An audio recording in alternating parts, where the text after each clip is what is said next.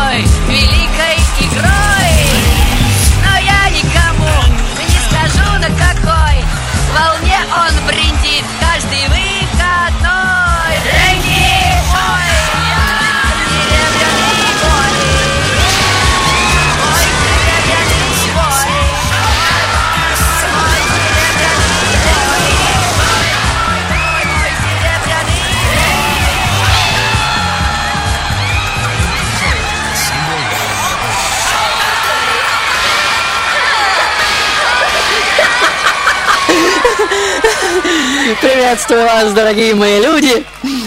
Вы снова на территории, где мысли и вещь равны по плотности, и что произойдет, зависит только от наших мыслей. Маэстро, для начала будьте добры, поднимите флаг Фрэнки Шоу, и пусть все увидят, что все уже в самом разгаре. А вы, дорогие мои, чувствуя атмосферу торжественности, пожалуйста, затаите дыхание! Ladies and gentlemen, Welcome to the new, the greatest, the most spectacular entertainment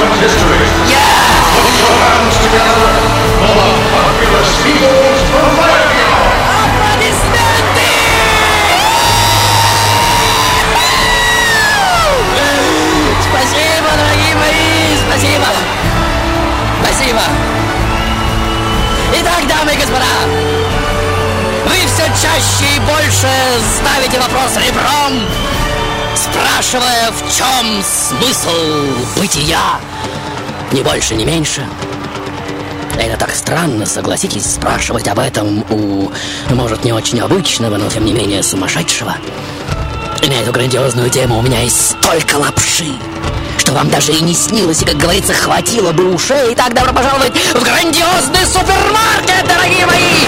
В грандиозный универсам смыслов бытия!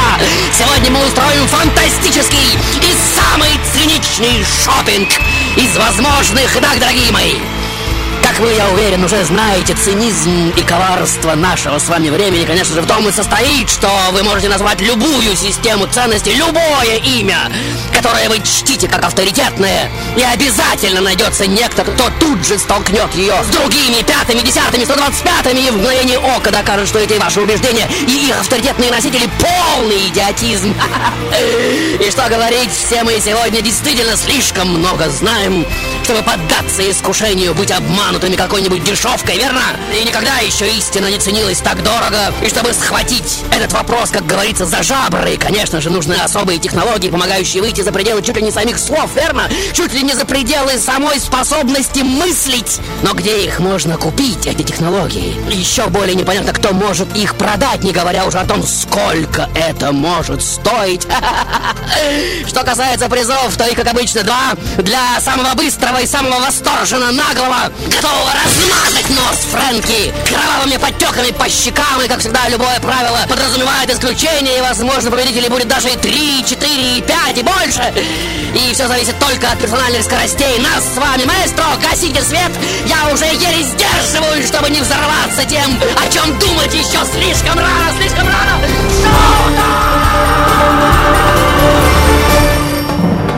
Ladies, ladies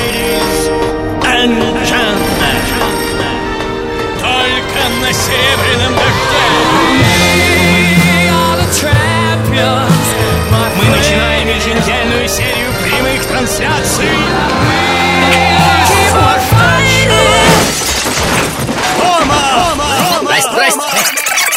Фрэнки, привет, это Аня. Я угадал, страшно этому радуюсь. Сегодня ты Эминем, Майкл Джексон. Марлен Мэн. Мерлин Монро. Чичулина. Сава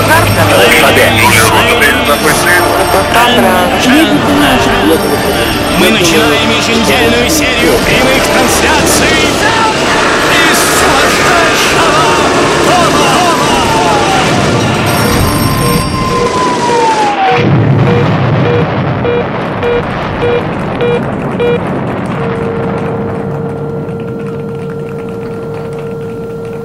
Итак, дорогие мои, сегодня мы говорим о смысле того, о чем я, собственно, всегда. И моя сегодняшняя жизнь – несомненная попытка ответа на этот вопрос. И чья жизнь, как правильно заметит сейчас кто-то, не положена на эшафот этого загадочного вопроса, или, по крайней мере, не подвержена этой жиловытягивающей пытке. Маэстро, будьте добры, атмосферу, ну, как бы это сказать, полупрозрачности, что ли. Нам сегодня нужно видеть как можно большее количество деталей. О, прекрасно. Вы, как всегда, замечательно меня поняли. Итак, дорогие мои, мне скучно без... Что делать, Фауст? Таков вам положен предел. Его ж никто не приступает.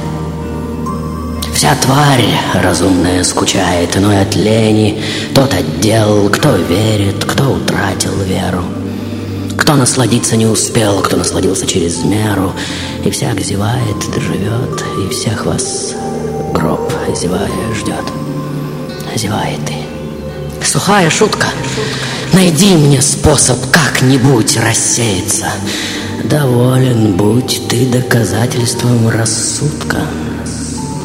В своем альбоме запиши «Fastidium est quis скука» Отдохновение души. Я психолог. Вот наука. Скажи, когда ты не скучал, подумай, поищи. Так далее, как над Вергилием дремал, а розги ум твой возбуждали. Так даль, как розами венчал ты благосклонных дев веселье И в буйстве шумном посвящал им пыл вечернего похмелья. Так даль, как погрузился ты в великодушные мечты В пучину темную науки Но помнится тогда со скуки Как орликина из огня ты вызвал, наконец, меня. Я мелким бесом извивался Развеселить тебя старался Возил и к ведьмам, и к духам и что же? Все по пустякам. Желал ты славы и добился. Хотел влюбиться и влюбился. Ты из жизни взял возможную дань. А? Был ли счастлив?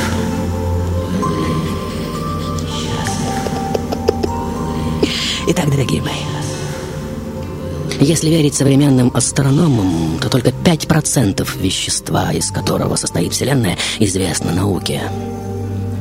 5%. Еще 25 — это так называемая темная материя, совершенно не поддающаяся изучению, парадоксальная и каждое мгновение апеллирующая к новым данным. И 75 — это просто потенция, возможность, то, чего еще нет, но может быть.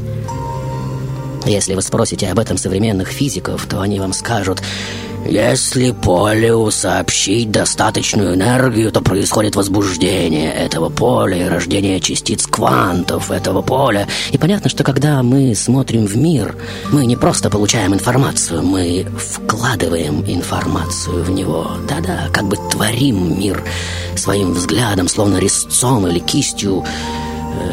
Ну ладно, будем говорить на современном языке, мышкой или пультом. И в этом смысле наши глаза обладают невероятной как созидательной, так и разрушительной силой, ну, вы понимаете. И более того, та творческая энергия, которую мы вкладываем во внешний объект, возвращаясь, творит нас же. И именно нашей творческой силой объясняется наличие или отсутствие в нашем мире Бога, который благословляет или не благословляет все, что нами создано. И получается, что все прежние попытки объяснить Вселенную — обычная бижутерия, которая лично к нам не имеет никакого отношения, и прежде всего потому, что истина неотделима от нашего персонального творческого усилия. Невозможно вычитать где-либо, купить, заказать, своровать, открыть чужими мозгами. Никакие технологии к ней не применимы. Она как любовь живая только будучи замешанной нашими собственными руками, понимаете, только будучи пропущенной через наши собственные сердца. Это звучит так просто, когда об этом говорит кто-то извне, верно? Так правильно. И так совершенно бесполезно, когда мы пытаемся применить ее к своей непосредственной жизни, верно? И как дерзает говорить кто-то из вас, в последнее время загадки Фрэнка стали, ну уж слишком простыми. И что здесь скажешь? Если на внешнем уровне вам уже скучно, тогда добро пожаловать глубже, дорогие мои. Ведь дураку понятно, что отгадать, в какой роли я сегодня, завтра, послезавтра лишь яркая оболочка, фантик. Как многие из вас уже понимают, а сама конфетка прячется гораздо глубже, гораздо глубже. Хотите подсказку? Она под золотинкой. золотинкой. Ваши версии, дорогие, ваши версии.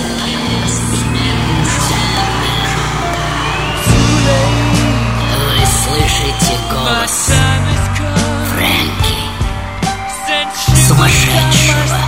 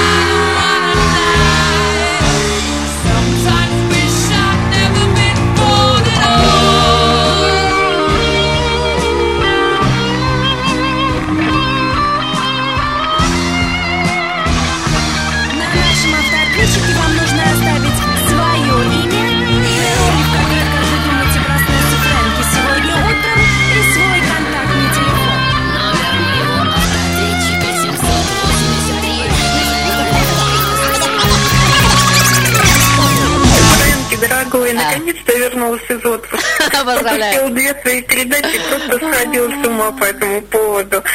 Неважно, кто ты сегодня, я тебя обожаю. Спасибо, взаимно. Дальше. Алло, привет. Да, Как ты Марфа. Прокомментируешь, что жизнь э, осуществляется на основе собственного проактивного замысла, либо определяется замыслами других людей, А. либо обстоятельствами или старыми привычками? Вот мне э, лично от этой фразы разорвало голову А. э, на полную катушку. Хочу послушать твое мнение. Спасибо. Слушай. Пока. Слушай. Дорогой Фрэнки, Да. это Валентин, Валя, давно да, не слышались.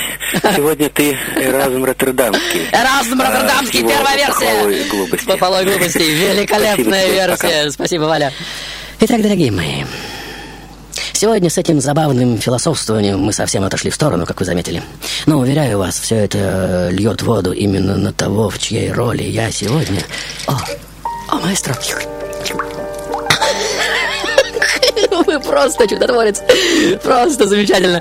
И вот оно. 18 февраля 1564 года, когда святая вода уже льется мне прямо на лицо, меня крестят в местной церкви святого Эммануила, ну вы видите. Холодно. Мой отец, э, Винсента и известный музыковед, но чтобы содержать семерых детей, вынужден не только давать уроки музыки, но и заниматься торговлей с сукном. В 1575-м наша семья переезжает во Флоренцию. Я уже учусь в школе при монастыре Валамброса, как вы видите. Здесь я изучаю так называемые семь искусств, в частности грамматику, риторику, диалектику, арифметику, знакомлюсь с работами латинских и греческих писателей. Отец полагаю, что самое почетное и более того прибыльное занятие – это врачевание. И в 1581 я уже поступаю в Пизанский университет, где изучаю медицину и, самое главное, встречаю моего самого первого и самого любимого учителя Астилио Ричи, который на своих занятиях воодушевленно разбирает не только математические проблемы, но и применяет математику к практической механике и в особенности к гидравлике. Чуть позже происходит встреча с известным математиком Маркизом Гвидо Убальдо Дель Монте, автором учебника по механике, возможно, вы знаете. Он мгновенно оценивает мои математические способности и, занимая высокий пост генерал-инспектора всех крепостей и укреплений в Тоскане, рекомендует меня на место профессора математики в Пизанском университете. Здесь до меня доходят вести о новых инструментах для наблюдения за отдаленными объектами, неких голландских трубах. И вот я уже демонстрирую Сенату Венеции свое первое изобретение, как вы видите, телескоп с увеличением в 30 раз, с помощью которого наблюдаю за ночным небом. И оказывается, что поверхность Луны очень напоминает земную. Да-да, ну вы видите, она такая же неровная и гористая, что Млечный Путь состоит из мириадов звезд. Это же потрясающе! Что у Юпитера есть, по крайней мере, четыре спутника, так называемые четыре Луны и так далее и тому подобное. И эти открытия просто не могут не кружить голову в мое время, ну вы понимаете. Через два года довольно большим по тем временам тиражом 550 экземпляров выходит мое первое сочинение на латинском языке, содержащее обзор всех моих телескопических открытий. На своих искрящихся блеском неопровержимых доказательств лекциях я яростно опровергаю учение Аристотеля о пропорциональности скорости падения весу тела. Студенты, слушая меня, просто теряют сознание. Ну, вы видите, от того, что точки опоры, на которых они стоят, просто выпрыгивают из-под ног, как мины, лягушки. Слухи о моих довольно экстравагантных взглядах распространяются довольно быстро, и вот напуганное руководство университета уже лишает меня права преподавать, настаивая на том, чтобы я излагал механику в классическом духе Аристотеля и Птоломея. Я, конечно же, не могу и не вижу в этом смысла, и в 1592 году переезжаю в Падую, где к моим открытиям относятся с большим вниманием. Здесь я работаю вплоть до 1610 года. В 12-м издаю письмо о солнечных пятнах, и последовательность моих нападок на устоявшиеся истины уже не может не раздражать церковь, как вы понимаете. Она обвиняет меня в том, что я пытаюсь экспериментально доказать свою собственную, не основанную ни на чем выдумку, что Земля, мол, движется вокруг Солнца, но это же куром насмех, вы понимаете? Испокон веков все знают, что Земля центр Вселенной, а этот выскочка пытается убедить всех в обратном. И вот в 1615 году, чтобы защитить свои открытия, я уже еду в Рим, как вы видите, но 5 марта выходит указ о наказаниях за ложные, противные священному писанию научные открытия. Я понимаю, что эту стену мне не пробить даже моим 30-кратным телескопом.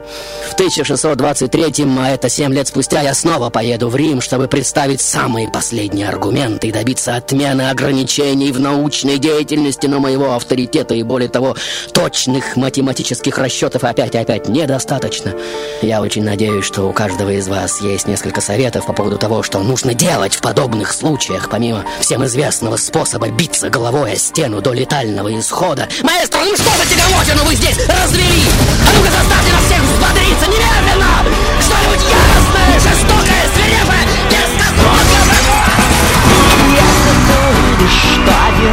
Упал? Рискни не верить и лети. Там будет дверь, за той дверью правят бал. Шестьсот Мальвин и Буратин. Я буду весь в оранжевом и маске Сирано С двумя бокалами ситра И ты найдешь недостающее звено. Скажешь, мальчик мой Но пасаран, слагая наши данные В огромной пустоте Мы выйдем на свидание на нужной частоте Я верю, все слагаемые сходятся в одном Взлетающее в небо Падает на дно. И в этом весь спектакль всех религий. И побед, что все цвета в одном луче дают в итоге свет Где ложи переполнены значительнейших дам. И я Адам, и ты, конечно, Ева. На нашем автоответчике вам нужно оставить свое Полагаю, вы сегодня в роли Парацельса. Парацельс, yes, yes, спасибо, дальше. Да, Виктор. да, Мне Виктор. кажется, сегодня ты в роли Леонардо да. Леонардо да Винчи, великолепная, великолепная. Дальше. Не слышал вашу прошлую передачу, надеюсь, она была не хуже этой. Великолепно. Итак, дорогие мои, что есть более привлекательного в этом мире, чем раскачивать столб, на котором все, как кажется, стоит, э, или пилить сук, на котором сидят все эти заплывшие жиром зады, или выдирать один за другим гвоздики из обшивки вселенской декорации до тех пор, пока не останется один единственный. И понятно, что нельзя уж до такой-то степени свергать всех кумиров. Какие-то точки опоры должны остаться, верно? И, как говорится, Маэстро, дайте мне точку опоры, я сверну шейные позвонки этому нелепому страху перед прыжком в пустое пространство. Маэстро, что это за? А, И куда поехали стены офиса дождя? А, а пол, ма- маэстро, а потолок? Дорогой мой, что вы творите?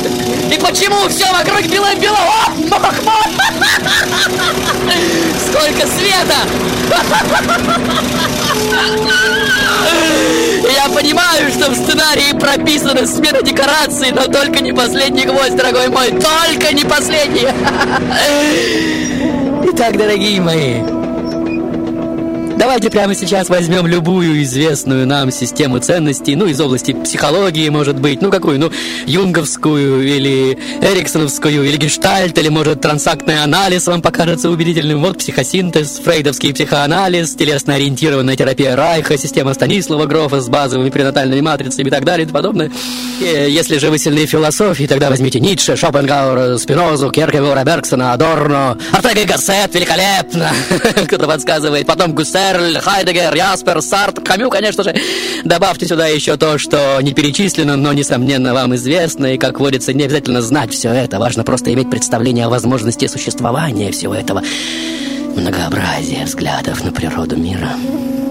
Сюда же, если хотите, можете добавить что-то из области религии или систем просветления, ту или иную форму йоги, дао, тибетский буддизм, суфизм, индуизм, иудаизм, мистическое христианство, шаманизм, учение Талтеков, Кабалу, Вики, Дзен, систему методов Карлоса Кастанеда или Рона Хаббарда и так далее и тому подобное.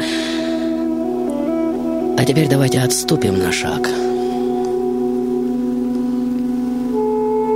И обратим внимание, что каждая из этих систем выглядит как ослепительно прекрасный маленький дворец – со своей уникальной архитектурой.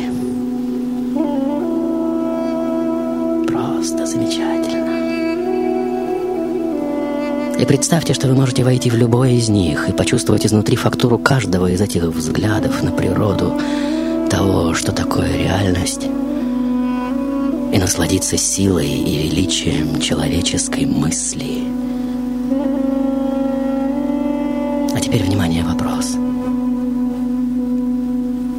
Почему, когда мы оказываемся в одной системе убеждений, мы обязательно противопоставляем ее всем остальным? Не менее красивым, как выясняется, и не менее наполненными чувством и страстью, как вы видите. Ведь давно известно, что само противопоставление — это уже начало конца.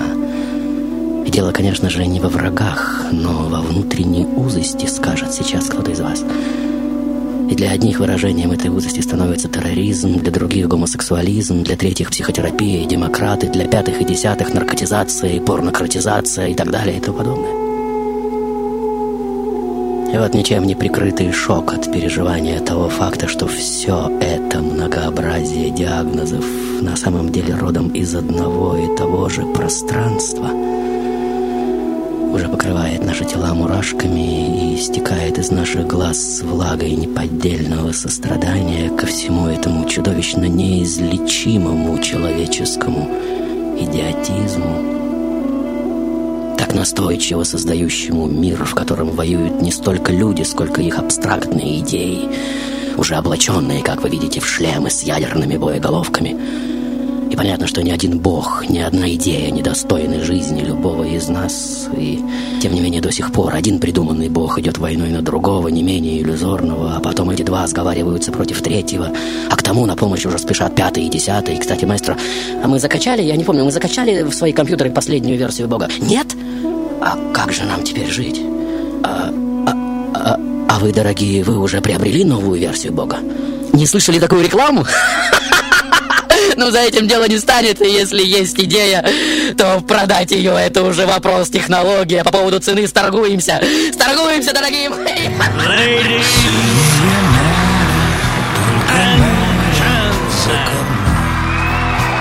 Мы начинаем прямых трансляций. далек он путь домой. Там за туманами, вечными пьяными, Там за туманами берег наш родной. И мы вернемся, мы, конечно, доплывем. И улыбнемся, и детей к груди прижмем. На нашем автоответчике вам нужно оставить свое Там имя за и роль, в проснулся Фрэнки сегодня Вечными утром, и пьяными. свой контактный телефон. Там за туманами песню запоем. А, Фрэнки, привет, ты. это Александр Да, Саша. Кенни, ты в роли Галилея Галилея. Галилея, Галилея. Дальше. Дальше. Это Наталья. Да, Наташа. Сегодня ты Галилео Галилей. Галилео, Галилея. И следующая версия. Привет, Фрэнки. Да. Это Игорь. Да, Ты Игорь. сегодня в роли Галилео Галилея. Галилео, Галилея. Мой контактный Великолепно, телефон. спасибо, не надо телефон. Итак, дорогие мои, сегодня я один из основоположников опытного естествознания, тот, кто экспериментально опроверг учение Аристотеля, показал, что воздух имеет вес, и даже определил его плотность. Первым, кто направил подзорную трубу на небо, создал систему мысленных экспериментов, возможно, вы слышали и так далее, и тому подобное. А маэстро, Спасибо огромное. Приятно, что мы снова в стенах родного офиса и услышать голос нашего столь горячо любимого животного, стоящего в центре зала. Итак, дорогие мои, я сегодня тот, кто видит подлинную цель науки в отыскании причин тех или иных явлений. Говорю о том, что нужно смотреть не на палец, указывающий на Луну, но на саму Луну, как говорится, в суть. И познание внутренней необходимости существования тех или иных явлений высшая с моей сегодняшней точки зрения ступень знания. И отсюда вытекает вопрос, э, с которого мы сегодня, собственно, и начали. И, возможно, ответ кроется в вопросе, а где источник этой необходимости обязательно иметь ответ на этот вопрос. И что в нас его задает? И вот тех, кто слепо придерживается мнения авторитетов, не желая самостоятельно изучать явления природы, я уже называю раболепными умами, считаю их недостойными звания ученого и клеймлю как магистров бессмысленной зубрежки. В 1600-м происходит удивительное событие, оказавшее на меня неизгладимое впечатление. Инквизиция сжигает на костре великий ум эпохи Джордана Бруно, возможно, вы слышали. И шок от невозможности такого варварства по отношению к научному и интеллектуальному богатству страны просто лишает меня рассудка. Я остервенело бросаюсь в длительную и совершенно бессмысленную переписку с Инквизицией, которая категорически не хочет принять ни один из моих доводов, включая посланный им телескоп для непосредственного ознакомления с тем, на что опираются утверждения передовых ученых современности. И понятно, что мир, в котором мы живем, тотально свят, и, как говорится, во всех своих проявлениях, кто спорит, и даже из заплывших тупостью глаз узколобого убийцы на нас смотрит Бог, конечно же, побуждая героизму и возвышая драматургию нашей жизни до определенного пика экстатической самоузнаваемости и обоюдо затачивая сам вопрос о смысле всего до необходимой остроты. И, конечно же, не только в радости, творчестве и любви проявляется святость и красота мира, но и в смертоносном ударе ножа в спину, и в бесконечно льющейся крови, и взрывы ядерных бомб и извержения вулканов похожи на прекрасные цветы, возможно, вы замечали. Ураганы и смерчи сметающие селения и целые города, так величественны. Слезы женщин, рыдающих над убитыми на войне сыновьями и мужьями, так прозрачны и чисты, подобно бриллиантам, верно? В мольбах жертв о пощаде и спасении столько любви к жизни, столько предельной искренности. И, надеюсь, вы никогда не видели и, не дай бог, увидите, как прекрасен, отважен и смел ваш отец, своей грудью прикрывающий вас и выходящий сражаться против циничных и многочисленных врагов. Ялая кровь этого безумно-безумного кровопролития, подобно рубинам и тюльпанам, верно? И, как говорится, остановись мгновение, или в своем поэтическом угаре я, как всегда, что-то там перегибаю. В любом случае, мне просто очень важно передать вам эмоцию, какой наполнено сейчас мое сердце, глядя на этот варварский костер. И тем не менее, Господи, храни невежд и варваров. Без них мир, несомненно, станет куда более уродливым, верно? Или у вас другие версии на этот счет?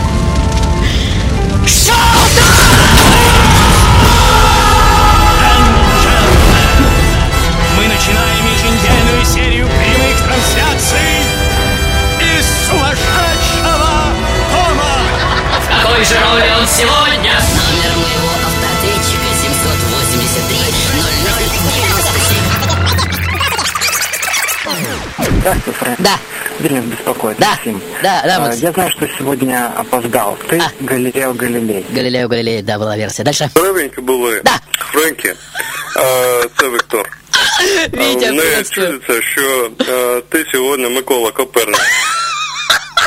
Что-то мне подсказывает, что тебя сегодня ждет мучительная смерть. А. А мне бы не хотелось, чтобы ты сгорел, как Джордано Бруно. Это Джордано Ольга. Бруно. Спасибо, Оля.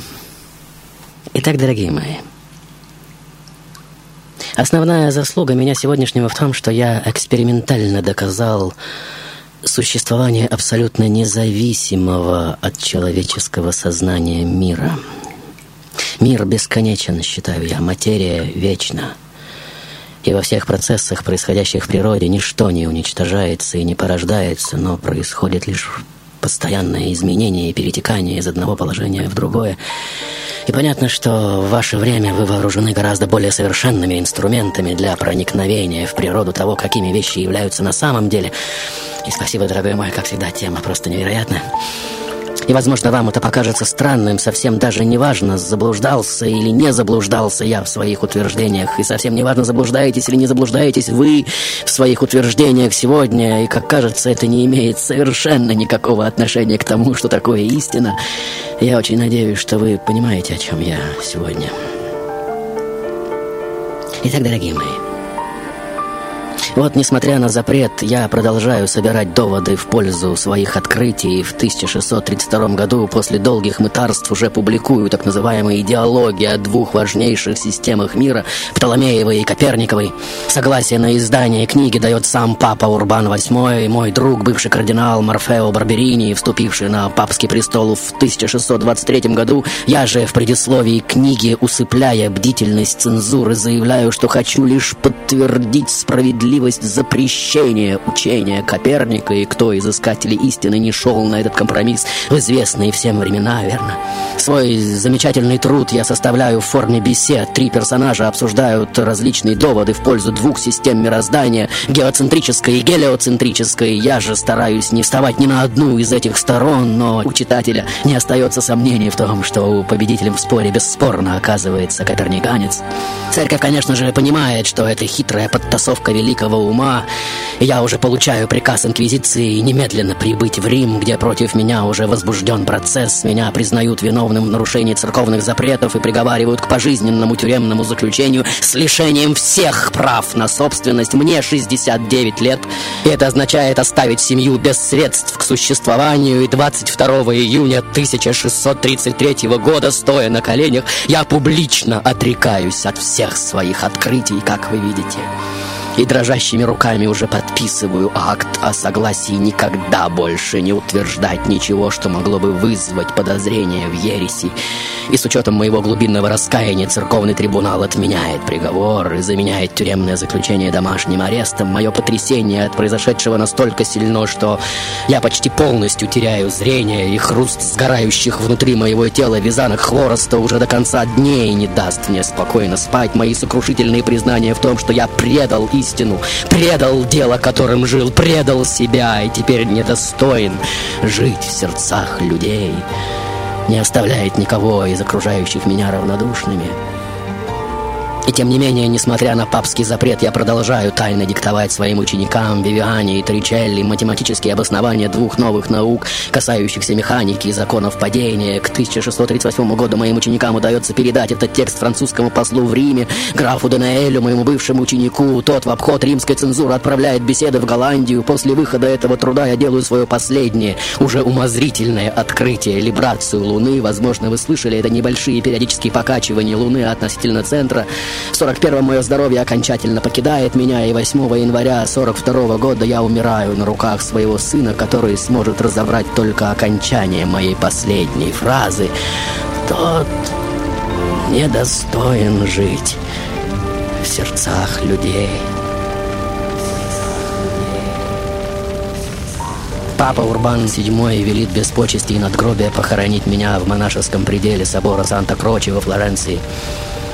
Я пробуду в этой опале безымянности еще 359 лет. 4 месяца и 10 дней.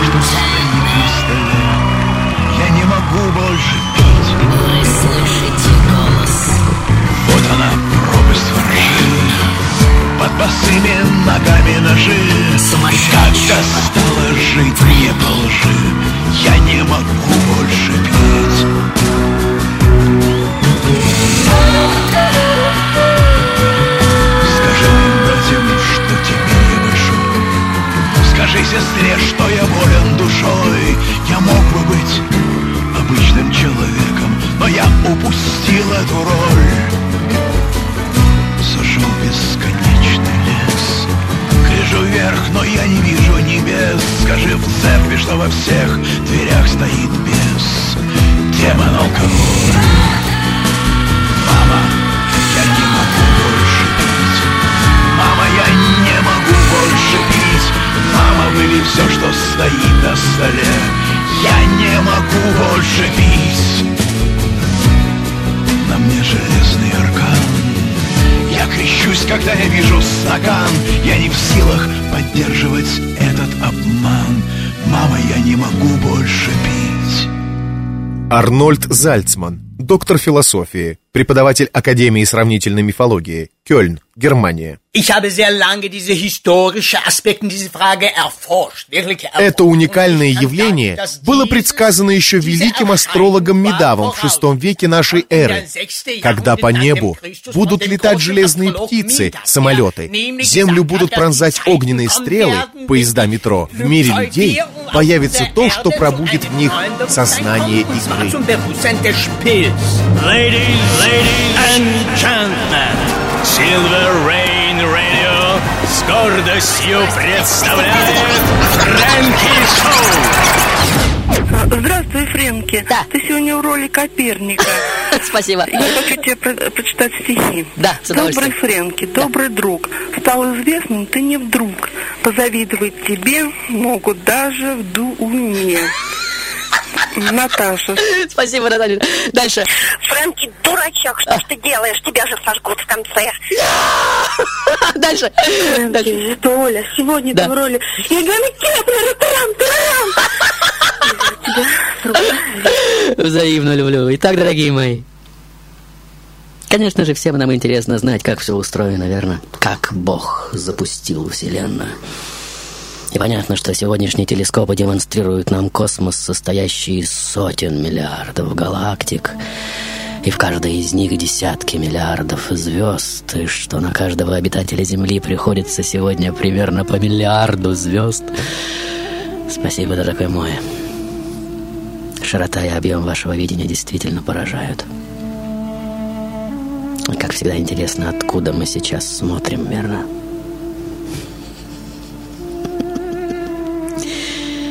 Итак, дорогие мои, возможно, вы помните, но рождение Вселенной произошло примерно 14 миллиардов лет назад, когда случился большой взрыв. И как нетрудно это представить, до этого момента не было ничего, не было ни времени, ни размеров, ни верха, ни низа. Вселенная была не просто мала, но была как бы сжата в ничто. Можете себе это представить? Что совсем за гранью возможности воображения она при своей предельной, как кажется, сжатости продолжала сжиматься, наращивая тем самым температуру. И вот в определенный момент, по совершенно неизвестной нам причине, происходит чудовищный взрыв. И маэстро, надеюсь, сейчас на него отмотает. Вас, дорогой мой. А!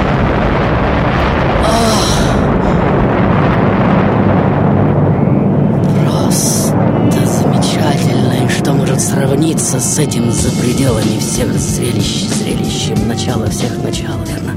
И вот через миллионную долю секунды после взрыва энергия уже превращается в свет, как вы можете видеть, и Вселенная уже несется со скоростью этого света сама от себя, пытаясь саму себя обогнать и перерасширить до рождения первой звезды еще миллиард лет, и в космологии будущего эти времена будут названы темным средневековьем.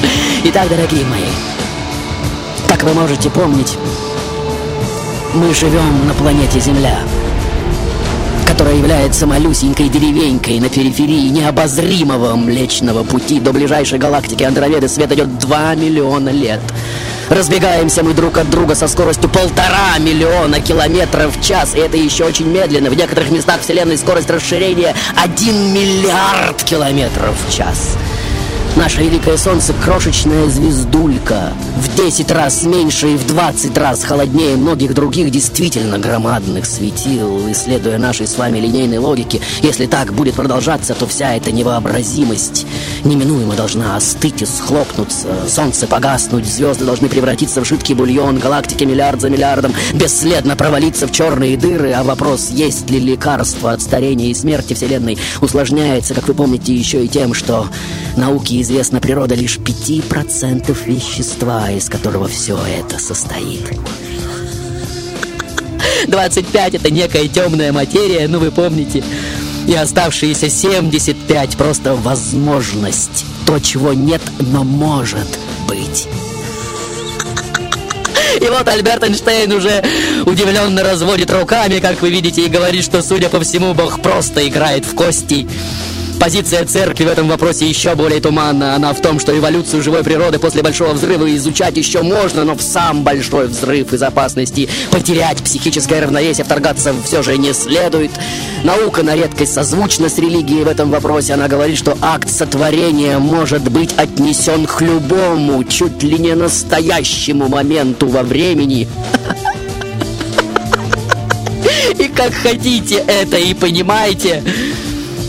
И вот мы уже зажмуриваем глаза, как вы видите, понимая, что до сих пор, как сопливые инфантильные подростки, жили свои жалкие жизни совершенно бессмысленно, даже не подозревая о существовании таких невероятных масштабов драматургии.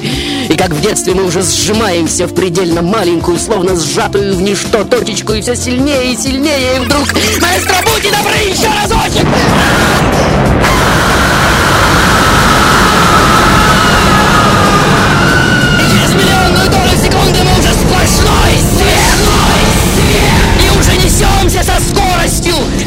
Света сами от себя, пытаясь сами себя обогнать и перерасширить. И как говорится, только попытайтесь себе это представить, не потеряв последние ошметки разумности.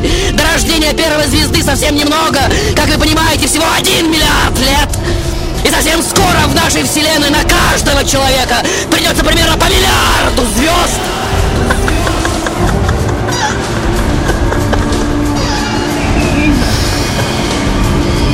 Если мне удалось сказать вам сегодня что-то новое о смысле жизни, то подмигните мне звездами своих, как нескончаемый дождь слезинок. Слезинок.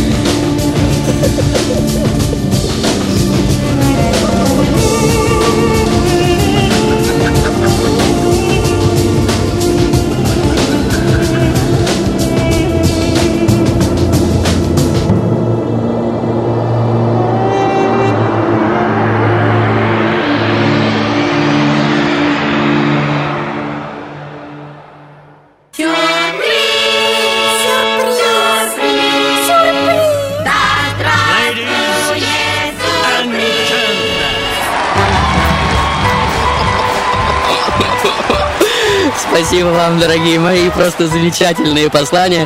Итак, дамы и господа, Закончился очередной выпуск шоу «По ту сторону глаз» и пришло время торжественного проглашения призеров. Внимание! Звонков было 93, и из них 48 правильных. И вот голоса первых правильно назвал имя моей сегодняшней роли. Слушаем наш ответчик. Фрэнки, это Наталья. Наташа. Сегодня ты Галилео. Галилео Галилей, конечно же, следующий звонок. Здравствуй, Фрэнки. Ты сегодня в роли Коперника. Я хочу тебе про- м, прочитать стихи. Добрый Фрэнки, добрый друг. Стал известным, ты не вдруг. Позавидовать тебе могут даже Луне. Имя, какое имя Наташа. ваше? Наташа, конечно же. Наташа, следующий звонок. Фрэнки, дурачок, что ты делаешь? Тебя же сожгут. Очень понравился мне этот звонок. Итак, дорогие Наталья, вторая Наталья и инкогнито, но с э, наговоренным телефоном. Да, конечно же, Галилео Галилей, дорогие мои, с фантастическими размышлениями о смысле бытия. И первый, кто произнес грандиозное имя, абсолютно прав. Итак, э, внимание, дорогие Наталья, Наталья и мисс Инкогнито в качестве приза сегодняшней игры вы получаете от меня, конечно же, серебряного дождя, новый мегаприз, двойной играет хит from Фрэнки с 30 лучшими программами за 2006 год, 30 часов сплошного шока и потрясения, адрес Петровско-Разумовская аллея, дом 12 метро Динамо. Появляйтесь в ближайшую пятницу с 17 до 20. Теперь прощайте, мысль материальна, и мир не поверит, хоть убейте в нас до тех пор, пока мы сами не поверим в себя. Шоу-то!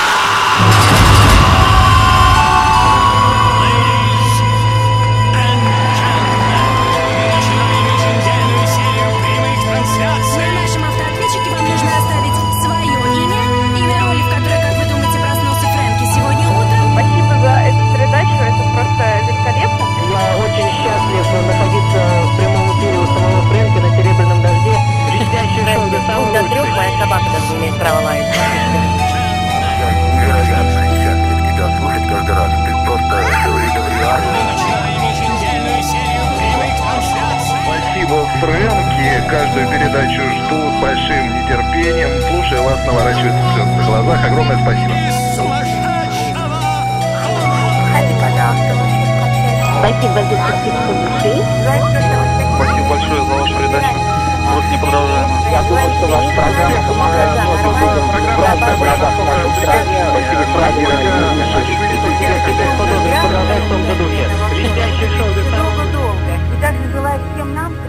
сыграть с тобой миллионную твою роль.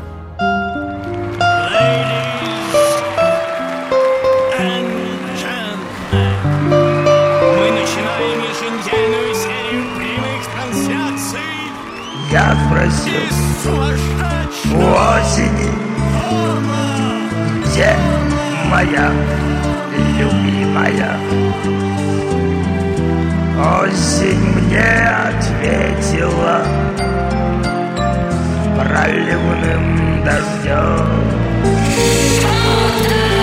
У дождя я спрашивал,